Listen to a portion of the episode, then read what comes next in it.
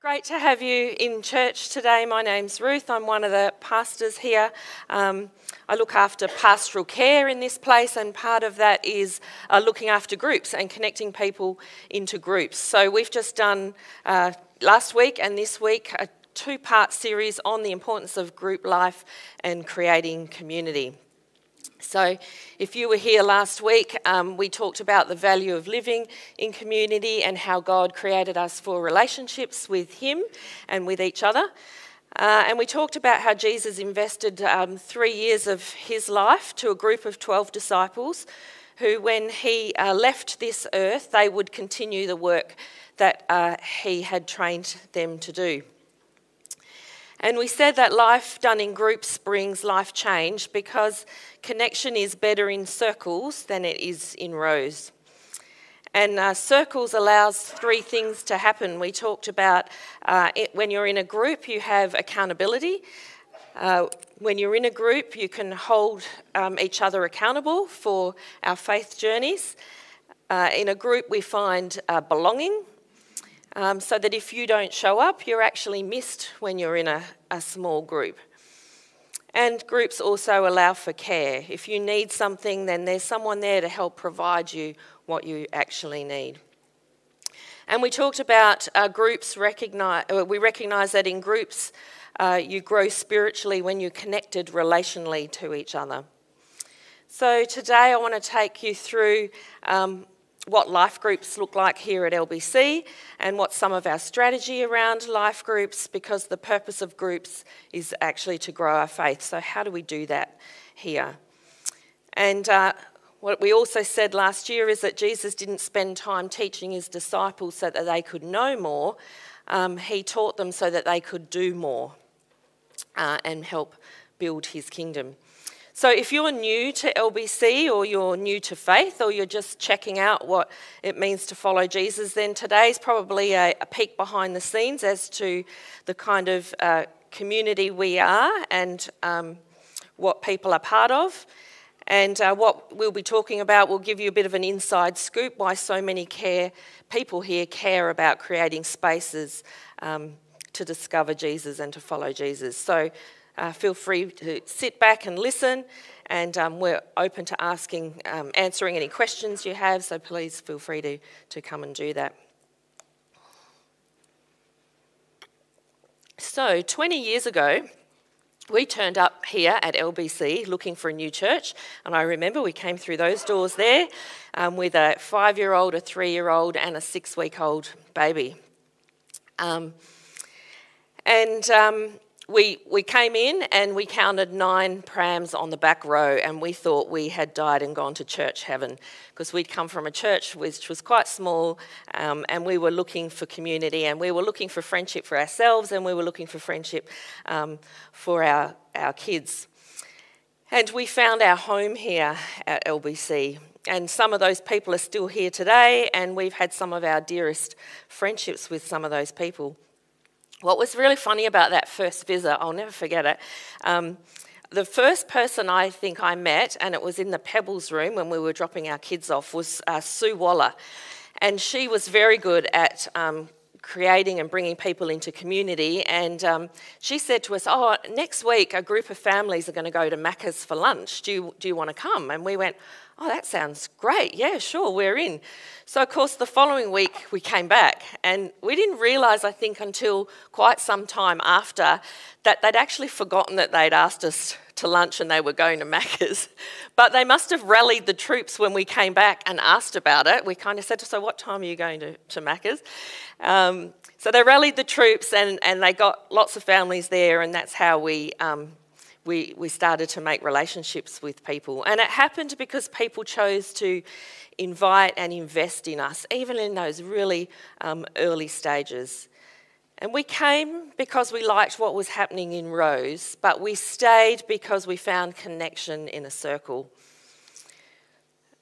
And so, while that initial connection was a casual social connection, we soon realised we couldn't stay new forever on the back row. That there came a point in time where we had to engage um, in a group. And we heard the church talking about life groups, and so we started to ask around. And at the time, I remember there was a group that had, uh, of parent, two groups that were parents kind of groups, one having their first baby and one group that was on second and third babies. And so we joined the second and third babies um, life group.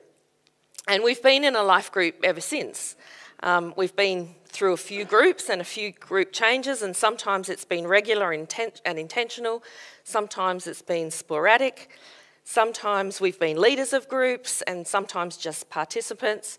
But basically, we've always been part of a group of around about 12 adults, uh, not including kids. We've had season where I think it was 19 adults and 17 kids, and Josh is in something like, I don't know, 10 adults and 30 kids or something like that.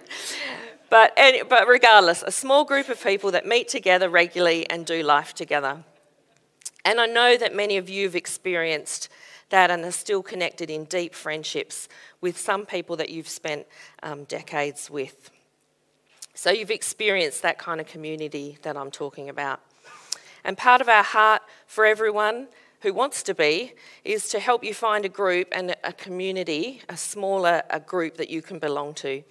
Um, but to do that, we need to have a strategy because groups don't just happen, they need some intentionality and they need some organisation. And one of the early, earliest examples of a group strategy is way back in the beginning of the Bible in, um, in Exodus.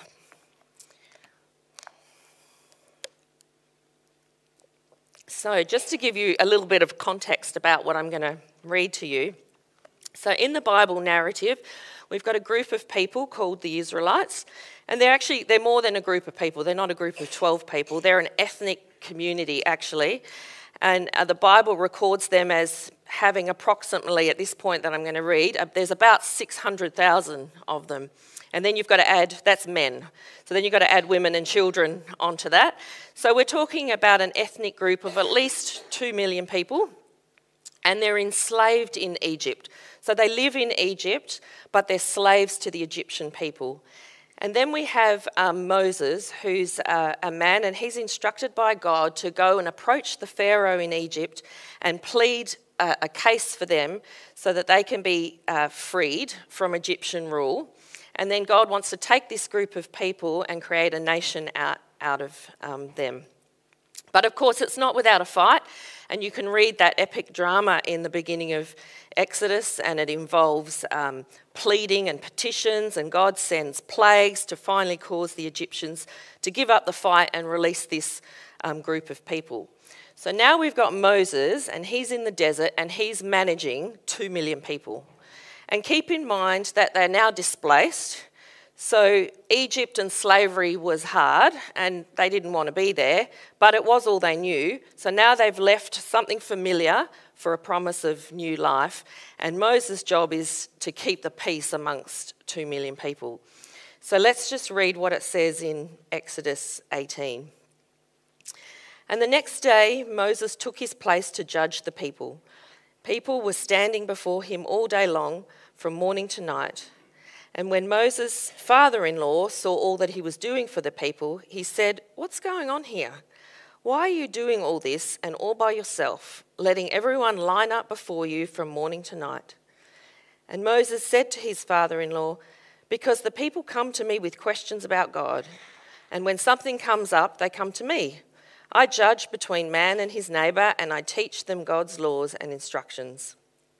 And Moses' father in law said, This is no way to go about it. You'll burn out, and the people ride along with you. This is way too much for you. You can't do this all alone. Now listen to me. Let me tell you how to do this so that God will be, will be in this with you. Be there for the people. So be there for the people before God and let the matters of concern be presented to God. Your job is to teach them the rules and instructions, to show them how to live and what to do. And then you need to keep a sharp eye for competent men, men who fear God, men of integrity, people who are incorruptible, and appoint them as leaders over groups organised by the thousand, by the hundred, by the fifty, and by the ten. And they'll be responsible for the everyday work of judging among the people. And they'll bring the hard cases to you, but the routine cases, they'll be judges. They will share your load, and that will make it easier for you. If you handle the work this way, you'll have strength to carry out whatever God commands. And I love this last little line. And the people in their settings will flourish also. So Moses listened to the counsel of his father in law and did everything he said.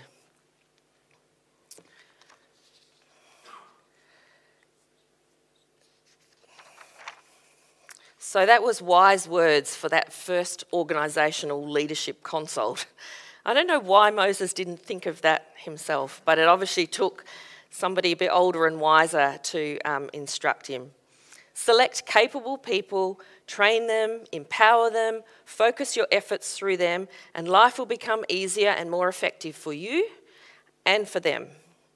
And Moses was spending so much time and energy hearing people's complaints um, that he couldn't get on with the other important work. And delegation relieved Moses' stress and improved the, the quality of government. And it also set them up for a system of government when they became a new nation um, of their own. So, proper delegation can multiply our effectiveness while giving others a chance to grow. And that's why we've got groups. Groups fulfill a, fi- a vital role in organisations, um, but there's also lots of other reasons why they're important in the life of the church. And there's, there's four things, I guess, I want to highlight this morning um, that's worth thinking about uh, when it comes to the value of groups. So, number one, groups are a place to invest and invite people into Christian community. Some unchurched people might not feel comfortable about um, being part of a church service like this, but they'd be very comfortable in visiting a group. And groups provide an opportunity for you to invest and invite others to come and sit alongside you and experience um, this journey of faith. Some people want to belong before they believe. They want to get a taste of what Christian faith is all about before they're willing to jump in. And groups offer us a place to invest and invite others. Groups also decentralise our leadership and care. So, groups allow us to share leadership and care responsibilities with people who are meaningfully connected to others. So, people naturally care best when they're cared for by those who know them best. Um, and, uh, and those who are willing to walk through life with others. It gives us many shepherds in our community rather than just a few. And we know, and I know in my role, that so much more gets done in that pastoral care space that never gets up to pastoral level because you guys do such a good job in caring for each other. And it works so much like the model that Moses was advised to adopt.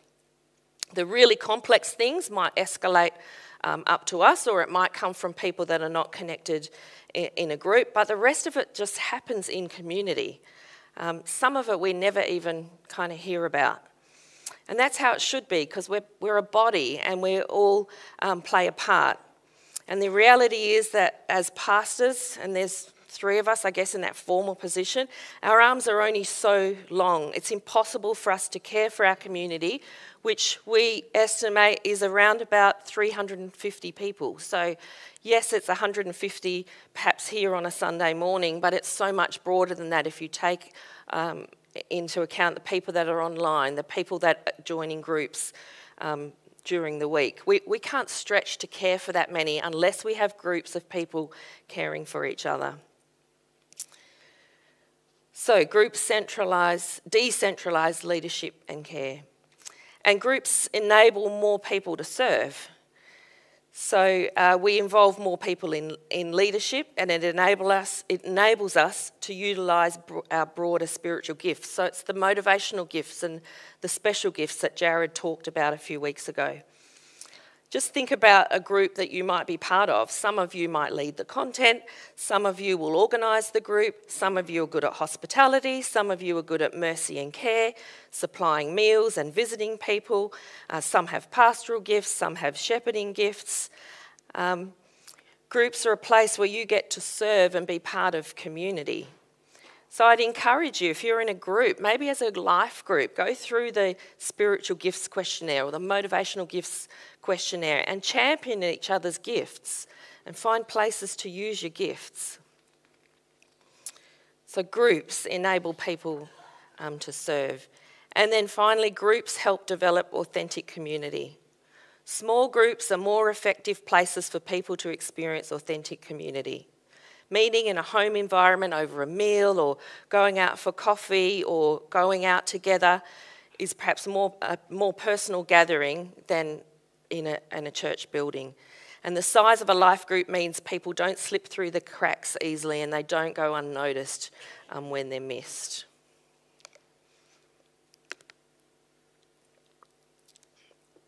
So, groups for developing authentic community.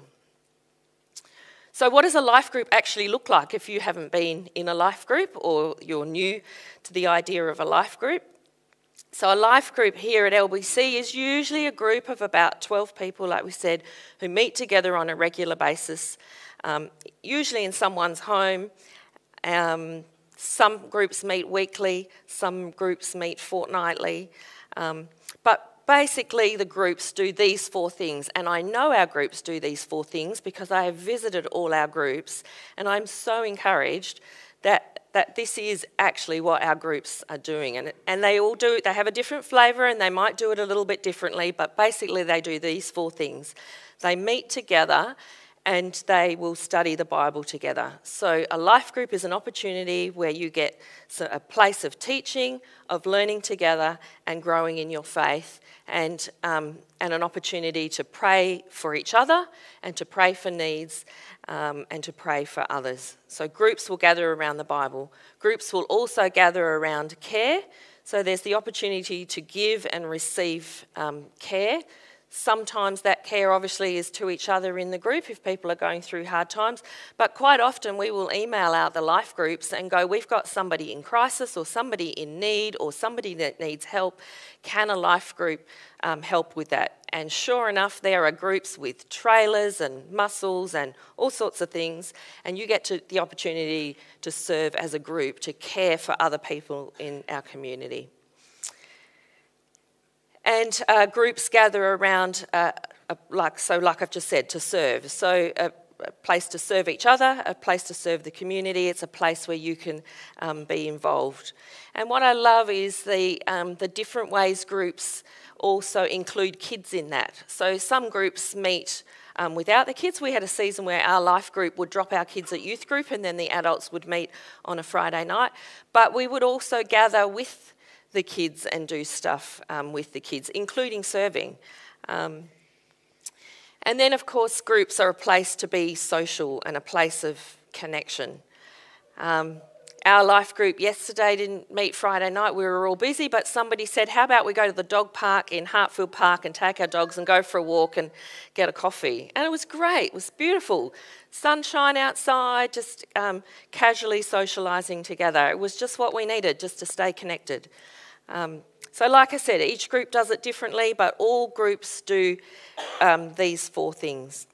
And we currently have about 100 people in life groups, plus 36 kids associated with those um, life groups. So that's, that's awesome. That's a big chunk of our community that's doing um, life in, in groups. And we're happy to start more. So if you're not in a group and you want to be part of a group, we're going to give you some ways to, to do that. So let me just say something about the life cycle of groups. All groups have a life cycle. Groups start and groups end, and groups also wane if we don't do something intentionally with them sometimes. If you're in a great group, you never want that to end. But if you're in a marginal group, you can't wait for it to end, right? And sometimes you might be in a position where you're wondering, how the heck do I get out of this group?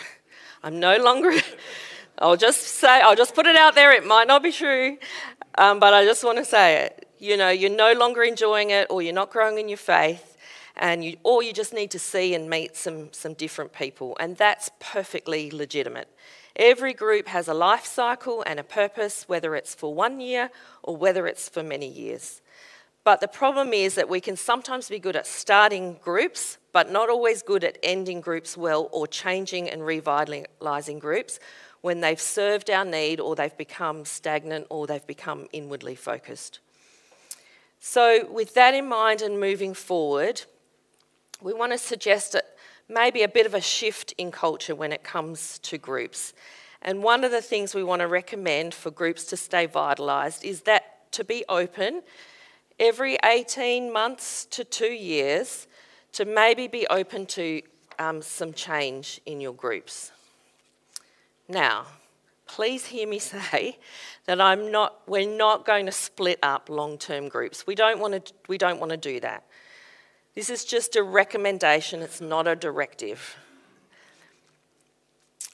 Um, but what you will hear us starting to talk about is the opportunity to open groups and close groups. So let me just explain what we mean from that. What that means is that at some point in the church calendar, probably once a year, we'll invite groups to consider opening up. And that means we would like you to consider to open up to accept new people in your group, or it might be about releasing people from your group. And then once that's happened, people have come in and people have gone out and you've resettled, well, then you would close that group for the next season and continue to build relationships with one another. And there's some really good and healthy reasons for doing this. It gives the opportunity for people to step out of a group or step into another group if they're looking for change or if they're in a different season of life. Um, like I said, there's nothing worse than feeling stuck in a group and you don't want to offend people because you don't want to leave or you don't know how to, to leave well. It also gives the opportunity for others to experience what you've experienced in your group. And most importantly, it can add vitality to your group as you engage and you grow with different people and new people. And I get that we grow from deep, long term relationships because I've benefited from that. Um, but we also grow by experiencing a variety of other people. Shortening the life cycle of a group allows for the freedom of not signing up for life, but rather for a reason or for a season. And maybe you just want to give a group a go for a while, but you don't want to feel like you've signed up for life. So here's a challenge for you. There are some groups in our church that have been together for a really long time. But I wonder if there might be groups who would be open to praying about what God would like them to do with their group so that others can experience what they've experienced. Are you holding your group experience for yourself, or is there an opportunity or a new season where you might be open to sharing that with others? Or, and especially for others exploring faith for the first time. Or maybe you have a growing awareness that you've got an ability to gather people, um, whether it's a life group or whether it's more of a social community group. And leadership might be a scary word, so you don't want to be a leader necessarily. Um, but you you could facilitate a group, and maybe God's whispering to you, why don't you have a go? Um, that might be a part of the next step of your faith journey. We're going to need leaders and facilitators of groups. And God has gifted some of you with that ability. So I want to encourage you to step out and step up um, and do that. And if you're in a group, I wonder if you've ever asked God personally, is this the group you still want me to be part of for my growth, for the growth of my journey? Am I growing in my group? Or do I need to take a step into something different? And this happened for Simon and I, I guess, about 18 months ago. We saw that there was a need in our church for a, a young adult space, for gathering um, young adults together.